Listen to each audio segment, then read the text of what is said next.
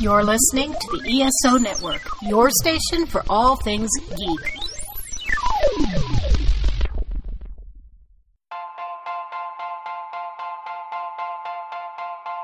From the author of the book by the same name, it's the Best Saturdays of Our Lives podcast with Mark McCray. Hey everyone, welcome to the latest Best Saturdays of Our Lives podcast. I'm Mark McCray. And I'm Dan Klink, and today we're bringing you hip hop. Hammer man, hammer, hammer man, hammer. Yo, yo, yo, from Jellystone Park to Jellystone Mall, yo. Stars on stage, wax and video. Saturday morning. Yeah, that's right. You know, it's kind of interesting. Saturday morning has had a long, long history of taking popular music and rolling that music into a current Saturday morning uh, series. Oh yeah, from bubblegum to R&B, rock and roll, and now hip hop. Yeah. So as a young person that was probably watching Saturday morning much longer than I should have, uh, because I'm a fan and I'm obsessed, I was actually waiting for this moment of hip hop to show up on Saturday morning. You, you, you knew it was coming. It's gonna come, right? Yeah. And uh, hip hop had started off in the Bronx, and I am happy to say I was there for the origin of, of hip hop being seated as a as a music genre, Yeah. and uh, became a dominant cultural movement with new players like uh, Public Enemy.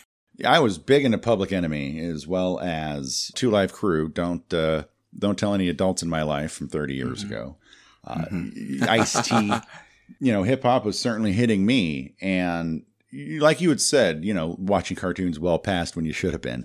I had kind of mm-hmm. fallen out of Saturday morning at this point in my life, but mm-hmm. when it comes to some of the properties we're going to be talking about now, that kind of turned my head back towards Saturday morning. Yeah, You know? same here. Same here. I was really looking forward to seeing what that first hip hop cartoon was going to, to look like. Right. Now, just a little precursor, you know, there was a lot of controversy also happening.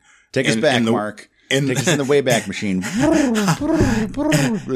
the, and the screen gets all wavy, and we go back to, to, to, ear- to early 80s Bronx. Right, right. So there was a lot of controversy happening in, in the world of hip hop. In 1985, Tipper Gore co-founded the Parents Music Resource Center, which is uh, PMRC, which advocated for the labeling of record covers Yeah. Uh, that featured Parental advisory. right profane language and Yep. and and this group like action for children's television pretty much was another way to censor creative people and their Yep. music so the advisory happened but it didn't really slow anything down in terms of hip hop If anything, it let the kids know that, oh, this is cool. This is this is this is going to be a cool. This is a good album. I don't think I owned anything that came out between 1990 and 95 that didn't have a parental advisory warning on it. Except for maybe that one Alanis Morissette album that was like it was almost like a government issue album. Like everybody got a copy in the mail. It was it was compulsory. Otherwise, yeah, man, that label let you know. Okay, we're get we're getting into some uh, we're getting into some stuff right here. Right so by the early 1990s you And know by stuff, lot- I mean the other word, but this is Best Saturdays, so yeah let's keep it clean dan keep you it know clean. Let's keep it clean. PG, PG 13 at least no parental advisory on this, dude. So in the early '90s, you know, hip hop was is as popular as ever, and things are bubbling. And on April 15th, 1990, In Living Color premieres on the Fox network. And to my surprise, the dance sequence music is all hip hop. Yeah, And uh, so that, that was like a really cool surprise. I just wasn't expecting that on a variety sketch comedy series. Oh yeah, it's, it if if if Saturday Night Live owed a lot of its style and uh, concept to rock and roll, then definitely In Living Color was was steeped in in hip hop sensibilities, and, and certainly for a a modern audience in that regard. Right. Right. It really can't be measured what a sensation that show was, what a game changer and cultural influence in Living Color brought to the entertainment landscape. Right, exactly. I actually look forward to seeing the hip hop dance sequences and whatever rap artists the Fly Girls were dancing to. I look forward to that as much as I looked forward to the comedy sketches. Absolutely, absolutely. Hell, uh, You know. that's where Jennifer Lopez got her start. Yeah. Oh, yeah, that's right. That's right. And uh, the choreographer was uh, Rosie Perez. Oh, that's right. That's right. Good old Rosie You know, Perez. you know, uh, Yeah. two uh, ladies. Uh, Jennifer was from the Bronx. Come on, Mookie. Come on. Yeah, and so in the fall of 1990, Marvel Productions and Saban Productions, a co-production, created the Kid and Play cartoon. Which means Kid and Play are part of the Marvel universe. Right, right. So um, Where, that I'm waiting for that movie. Waiting for that movie, Disney. Kid, Kid and Play are Avengers. I think. I think we just we're, we're saying it here first, everyone. So the first House Party movie came out in March of 1990, and this was probably part of Kid and Play's overall marketing plan Right. to keep their names out there and relevant. Have the movie come out in March, you know, maybe release an album in between all of that, and then the Saturday morning show premiere in the fall of 1990. You know, Oh, which, yeah. if that was the plan, I think was a very smart business plan. Well, you know that's why we, remember 1990 as the year of Kid and Play. Yeah, yeah, absolutely. Yep. Absolutely. We celebrate it every year in my home. You know, come to think about it, I think we did the same. Mm-hmm. You know, I actually might have some pictures somewhere. I, you know, maybe after the podcast, I'll take a look. yeah, yeah, yeah, yeah. Right. we'll pull out the slide projector. Yeah, we'll pull out the slide projector, and then Dan and I will display our pictures and celebrations on Facebook. Yeah, everybody. Uh, that's uh, Best Saturdays podcast Facebook at yeah. Right, right. And so, um, Kid and Play actually appeared in the cartoon and live action sequences and wraparounds around the actual animation. But the cartoon itself, voice actors were hired to play Kid and Play. I guess maybe due to scheduling or maybe they just wanted other people to play Kid and Play. Uh, the decision was made to hire actors to play their parts. Oh yeah, I mean, on one hand, time is money. These guys have videos to put out. They have uh, house parties to film, and then you you also want to take these two you know professional musicians and teach them the nuances of voice acting. No, Right. no, you get get you get some seasoned actors in there who uh, who aren't kid and play. I feel like the Kid and Play cartoon sort of took a tip from the Fat Albert and the Cosby Kids um, animated series that came earlier, where Kid and Play are always trying to do the right thing and you know teach positive lessons. Well, I actually I take that back. well, well, um, Play was a little less responsible. Sure. But Kid was always trying to do the right thing. But at the end of the day, a lesson was learned. Right. And I think in that regard, I think the show delivered what it was supposed to deliver to kids, plus feature Kid and Plays, you know, awesome music as well. Oh, totally. Yeah. Well, that music was definitely cashing checks. Mm-hmm. And you know, it's interesting the them trying to teach a good lesson, play being more responsible than kid. That definitely fell into their personas. Mm-hmm. Two guys mixing it up and uh, maybe there's some bad decision making, but learning a lesson and turning it all around in the end. I mean, that's the House Party franchise right there.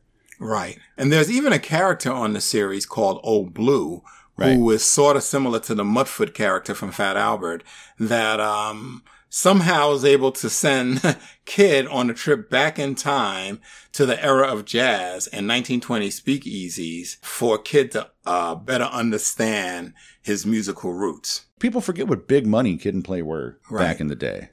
Right, exactly. Welcome to Dr. Geek's Laboratory. Hello, everyone. Dr. Geek here with a shout out to all the scientists who worked tirelessly to bring a COVID 19 vaccine into reality. Let's face it, creating something of this magnitude is a miracle worthy of Dr. McCoy himself. And now, Dr. Geek needs you to do your part. Remember, each shot is one small step back to normal, one giant leap to putting the pandemic behind us. We can do this. For more information, visit vaccines.gov to find your nearest provider. Everyone these days could use a little support And your friends at the ESO Network are no different. With the ESO Network Patreon, the cool thing is, is when you help support us, it's you who will benefit. With four tiers starting for as little as 25 cents a week, you can listen to some of your favorite network podcasts early, hear exclusive content, maybe get some ESO swag, or even possibly take a shot at the geek seat. All you need to do is sign up at patreon.com backslash ESO Network. So Dan, you know, one of the things I'd like to say about the Kid and Play cartoon, you know, was the first hip hop animated cartoon created by a lot of great talents behind the scenes. Right. Uh, it wasn't necessarily successful. However, it did open up the genre. You know, people saw that cartoon and other studios and network executives got ideas. It's like, wow, I really like the look and feel of that kid and play cartoon. Maybe we can do our own animated series featuring hip hop stars. Oh, absolutely. And hip hop solidly landed on Saturday morning uh, with Hammerman, 1991. Uh, that was a co production Right. between DIC Enterprises and Bustin' Production. Uh, that'd be MC Hammer's uh, production company. Now, uh, the premise is this youth center worker named uh, Stanley Burrell, which is MC Hammer's real name for all of you uh, trivia fans out there, owns a pair of magic dancing shoes, uh, which are alive and can speak, of course. When worn, Burrell is turned into, he is transformed into Hammerman, the superhero frequently gets advice from his gramps, who was a former owner of the shoes and was known as Soul Man. So he has a he has a predecessor. It's like Hammerman is uh is as a superhero is is receiving the mantle from Soul Man. I guess is what we're looking at here. Yeah, Mark. Yeah, yeah. It reminds me of a lot of uh, superhero lore. I was gonna say the same thing, like Shazam and stuff like that. So yeah, I mean, like this handing down of the superpowers is is such a a great superhero trope. I mean, yeah, right. you know, you mentioned uh, Shazam. A lot of cartoons had this. There was a, a series called Mightor, or even He Man. I mean, he was Sure. given the sword by the sorceress Right. and say, you know, and was told to do great things. yeah. So I think it's kind of cool that, you know, that Hammerman used traditional superhero storyline to uh, create his own superhero Hammerman. Right. right. And that he even, you know, would get advice from Gramps, who, if you look at Shazam, you know, Shazam would call on the old wizard for advice sometimes. Right. Or even the live action Saturday morning show, Billy would consult with the gods whose powers were, were represented in his power structure, you know, Solomon and Hercules and uh, Zeus and, you know, and the rest of them. Right. it's like six guys. yeah, it's like six. yeah, right, right, right, right. I'm not going to name them all, so don't take points away from me, Oh, hey, please. yeah, internet. Go ahead and uh, email us. Let us know whatever the rest of those Mm-hmm. were. Now, what what Shazam didn't have was uh, a child that lived around the way who constantly found herself in all kinds of hijinks that required Hammerman's strength, cunning, and ability to get her out of. So Jody is sort of like Lois Lane, Right, where Lois would snoop to get the scoop and Superman would have to rescue her. right, right. Jody, on, on the other hand, was practically the henchman in training with the crooks that would show up on the show. And the crooks would go to jail and Jody would just get a good talking to. Although Yeah. technically she was helping to pull some of the switches with the evil people. And I feel like she should have been going to jail as well. Well, see, that's just it. Or, or at least reform school. You know, when, when they finally do a continuation show, Hammerman 2020, she's going to be his Joker. So are you trying to say that Jody's going to be like the new Harley Quinn? Is that what you're no, saying? No, Jody's like the new Joker. Oh, wow. Hammerman's the new Batman. That's what I'm oh saying. Oh my goodness. All right. Well, I think we're sort of getting off the topic here. But Getting anyway, back on topic, Mhm. this show gets a lot of shade on the internet, oh, absolutely. right? The the series was universally panned and one of the interesting things about a Saturday morning show back in the day that came out in 1991. So, all right, Dan, I want to give people a little bit of perspective Please, as to please. what it was like for independent animation studios to get any type of media coverage back in the day, Yeah. Let's just say there was none. there wasn't Yeah. anything. Right. And the only reason why Hammerman got mentioned as being a new show on the ABC lineup Was MC Hammer. because he was MC Hammer. That's the only reason.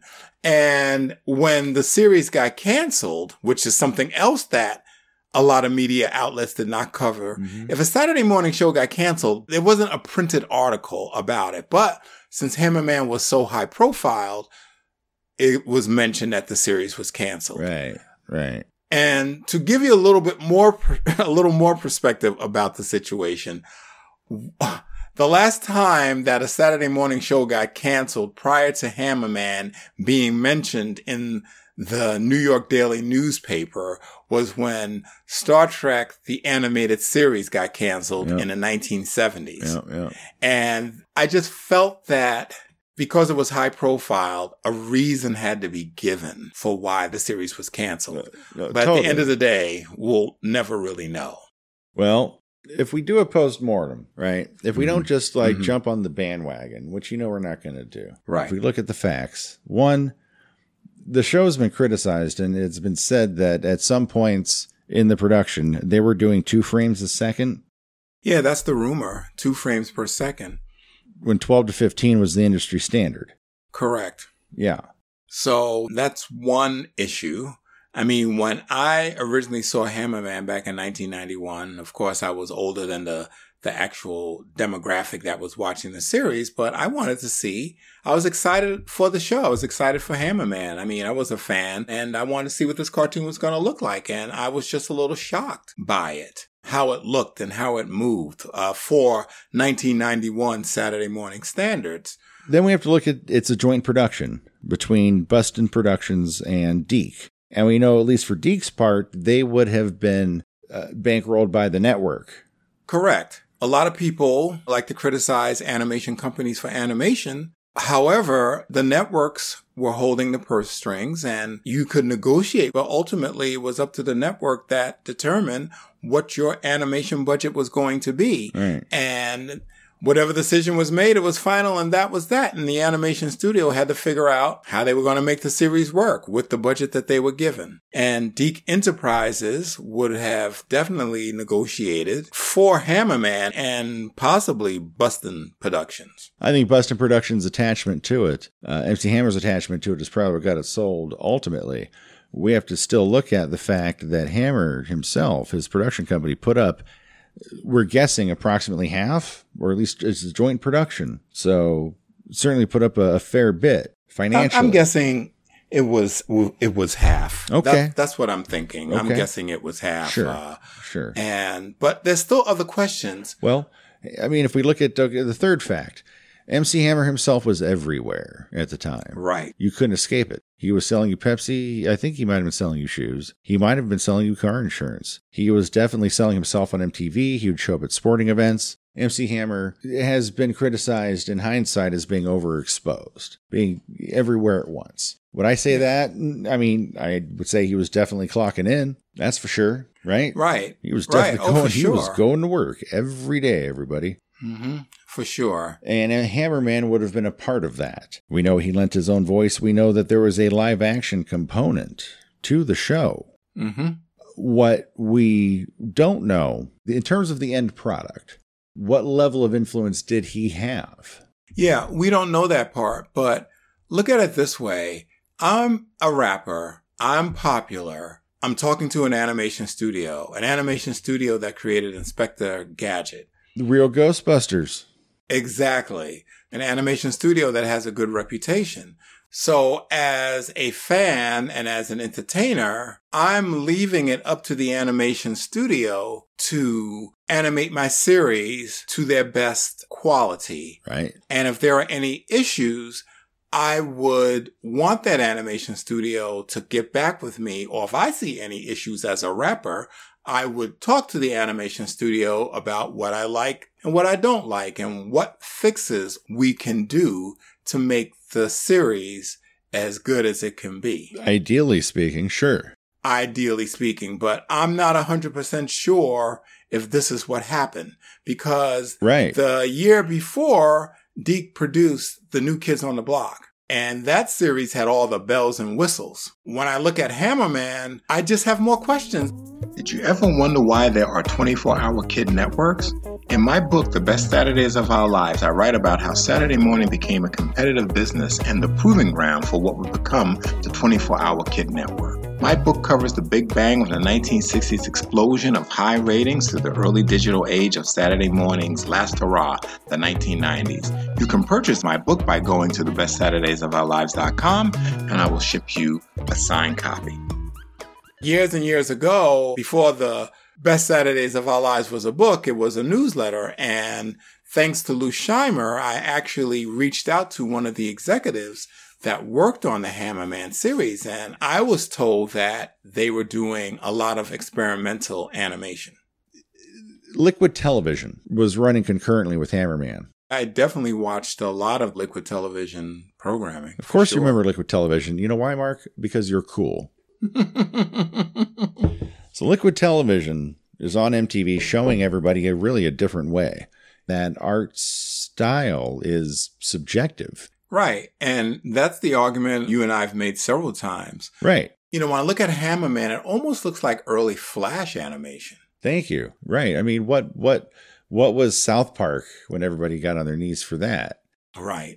Certainly, nobody sets out to make a, a show that uh, ends up being as infamous as Hammerman.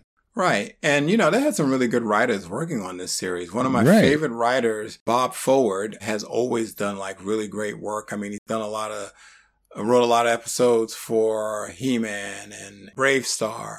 His name was all over the place during the 1980s and early 1990s. Right. Uh, but sometimes stories and characters and things just don't gel. And I, I feel like the Hammerman series was actually going for that Fat Albert and the Cosby kids feel because Right. there was always a moral lesson.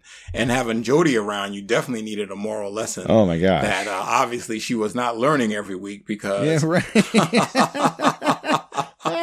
but that's besides the point. right. Its heart was in the right place. Right. But the execution, unfortunately, was not. But I don't think it's necessarily the rapper's fault. There are just so many other questions. And I also have to kind of point my finger at the network because if I am working at a network, I'm going to get to see these episodes early before anybody else sees it.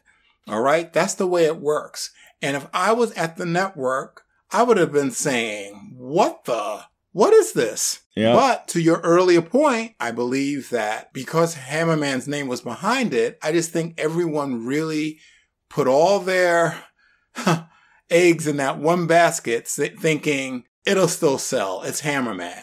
It's a good brand. It's a clean brand. And all those things were true, but the network or somebody should have said, Hey, you guys better go back and make some fixes. Definitely. You know, and, and I also agree with you that there was a lot of experimental animation going on at the time, but maybe something like that wasn't necessarily right for a kid's Saturday morning series. Well, we know for a fact that exactly what Hammerman was was totally not what anyone wanted on Saturday morning. Mm-hmm, so, you know, as the end result, yeah. Right. Uh, I just think so, that but that MC Hammer dominating MTV and MTV giving a healthy bit of its uh, time to experimental animation. I, I, I think that the, that was an influence. Mm-hmm. Yet the writers they had were seasoned Saturday morning writers. right, right. So let's take MC Hammer, which maybe ma- many of these writers didn't understand fully. Let's just be honest. They Mm-hmm. personally did probably didn't fully understand. On top of that, maybe they have a liquid television kind of aspiration without being able to like verbally or visually translate what the hell that even means to Right. seasoned Saturday morning animators. You know, I think I think what we may have here, Mark, is a failure to communicate. Yes. Bam! There I- it is. There it is. We have figured out everybody. We didn't have to hate on Hammerman. Uh uh No. In defense of Hammerman, you now have your definitive conclusion on the subject. There you go. Boom. There you go. Boom. But you know, Dan, I would I would love to have Hammerman on our podcast one day just to get his side of the story. We should call MC up, dude. I'd love to talk to him about that. And I mean, I would say so many other things, but I mean, time is money. The guy is uh, is places to be. But uh, if he would, if he'd give us ten minutes, man, of just Right. just the crumbs off his plate on that subject, MC, we're we're asking humbly. Right. Because I really feel like this series gets judged pretty harshly and Yeah. people don't necessarily have all the facts. I agreed. Agreed. And you know, you and I going into this, we had the facts before us and we had the the prevailing opinion of it. But when we first started to record this, we were like, something feels wrong. You know, Yes. saying that Hammerman is this and Hammerman is that, there's something in our guts that just didn't feel right about that. And we needed to do some research and and I'm Yeah. glad I'm sure so glad we did. I think MC deserved it. I think all the writers involved, I think everyone involved in Hammerman deserved someone to just go, Hey, wait a minute. You know? Mhm. And yeah, it really it brings up more questions than answers, certainly. Y- yeah, you know what it felt like after researching some of this Hammerman series? It was like you and I were defense attorneys trying to find evidence as to why people shouldn't judge this series. Why are people taking a it's dump on it? judged. It's like, why is everyone taking a dump on this? Let's really, because Mm-hmm. I've I've seen it. We've seen it. We've all seen Hammerman. I mean, YouTube Mm-hmm. and whatnot. And I'm I'm quick to hate everything, Mark. You know that. That's that's half my IP right there. Oh, so true. But it's so, So true. an enduring part of your personality. Hey, thanks, man. I appreciate that. appreciate that. Hello.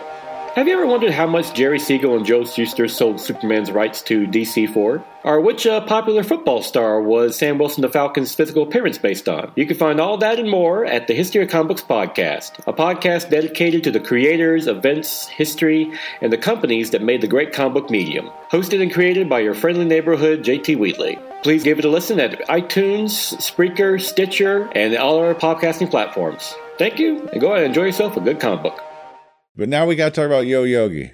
Yes, let's talk about Yo Yogi. So, I really feel like Yo Yogi, the reason why that's even a series is because of the Kid and Play cartoon, which premiered on NBC a year before. Mm-hmm. So it's almost as if the powers at NBC were like, well, maybe our rap series featuring Kid and Play, which really didn't attract a 6 to 11 or a 6 to 12 demographic, Right. maybe if we do another sort of rap hip hop show with more familiar characters like Yogi Bear. Yogi Bear. Uh, it's like, hey, where can we stick Yogi Bear this decade?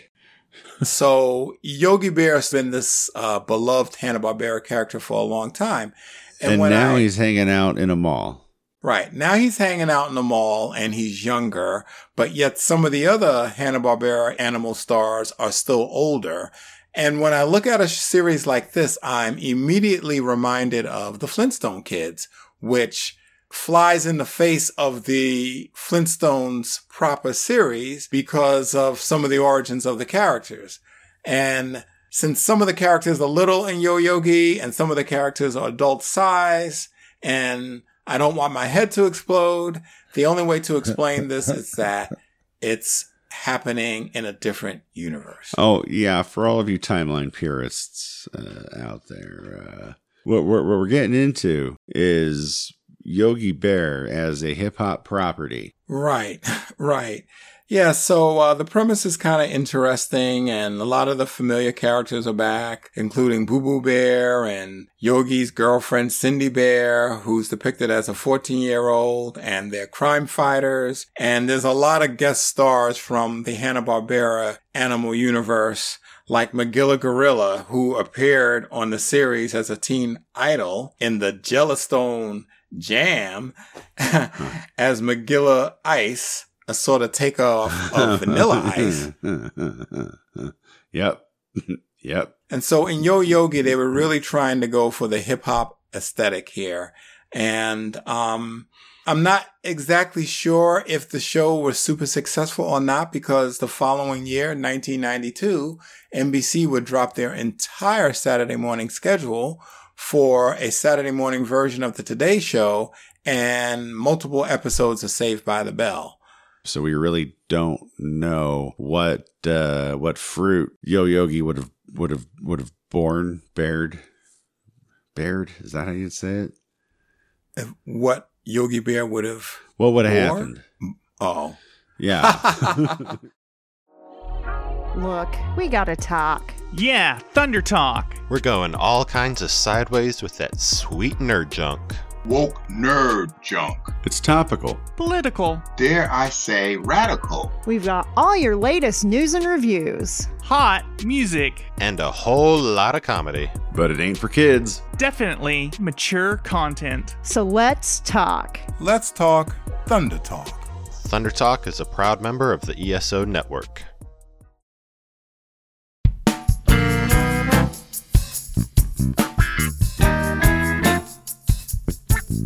One of the things I have to say about uh, recording this hip hop Saturday morning episode is that it's almost as if hip hop was the last musical frontier to hit Saturday morning television. I mean, you had yeah. Alvin and the Chipmunks. You had Josie and the Pussycats. You had the Archies. You know, rock Right. and roll has been shown Right. up on Saturday morning, and now it's uh, you know, hip hop had its time. And I think we really don't know how that would have played out. Right, exactly. We don't we don't know what the end point would have been because Saturday morning itself was cut off right when hip hop was was burgeoning. E- Exactly. The the interesting thing is that when hip hop finally did come to Saturday morning, it was it was groundbreaking and it was overdue. Yeah. And I feel like hip hop just followed the natural musical progression of all of the other musical genres that have been popular in this country. Ironically, the only musical genre that never really hit Saturday morning was disco. And I think that is because disco was too adult and a little too sexy for its own good to be in a kids show. No, disco's about about sexy sexy cocaine times. okay. Although they did sneak in some disco tracks and some of the background scoring for the Chan Clan and Josie and the Pussycats in Outer Space, but as far as it being a genre on Saturday morning, in terms of a musical group, that just didn't happen. So hip hop made it and disco didn't, and I think the world is all better for it. Hey, we'll see you next time, everybody. Thanks for listening to the Best Saturdays of Our Lives podcast. Uh, this is Mark McCray. And this is Dan Klink saying adios. Adios, amigos. The Best Saturdays of Our Lives podcast is a co production of the Best Saturdays of Our Lives studios and the Weirdos Workshop. To get a personalized signed copy of the Best Saturdays of Our Lives book, go to thebestsaturdaysofourlives.com. This is Mark McCray signing off.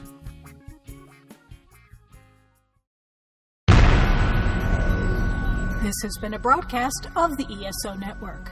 Be part of the crew and help support our shows by donating to our ESO Patreon or by shopping at the TeePublic store, which can all be found at www.esonetwork.com. The ESO Network, your station for all things geek.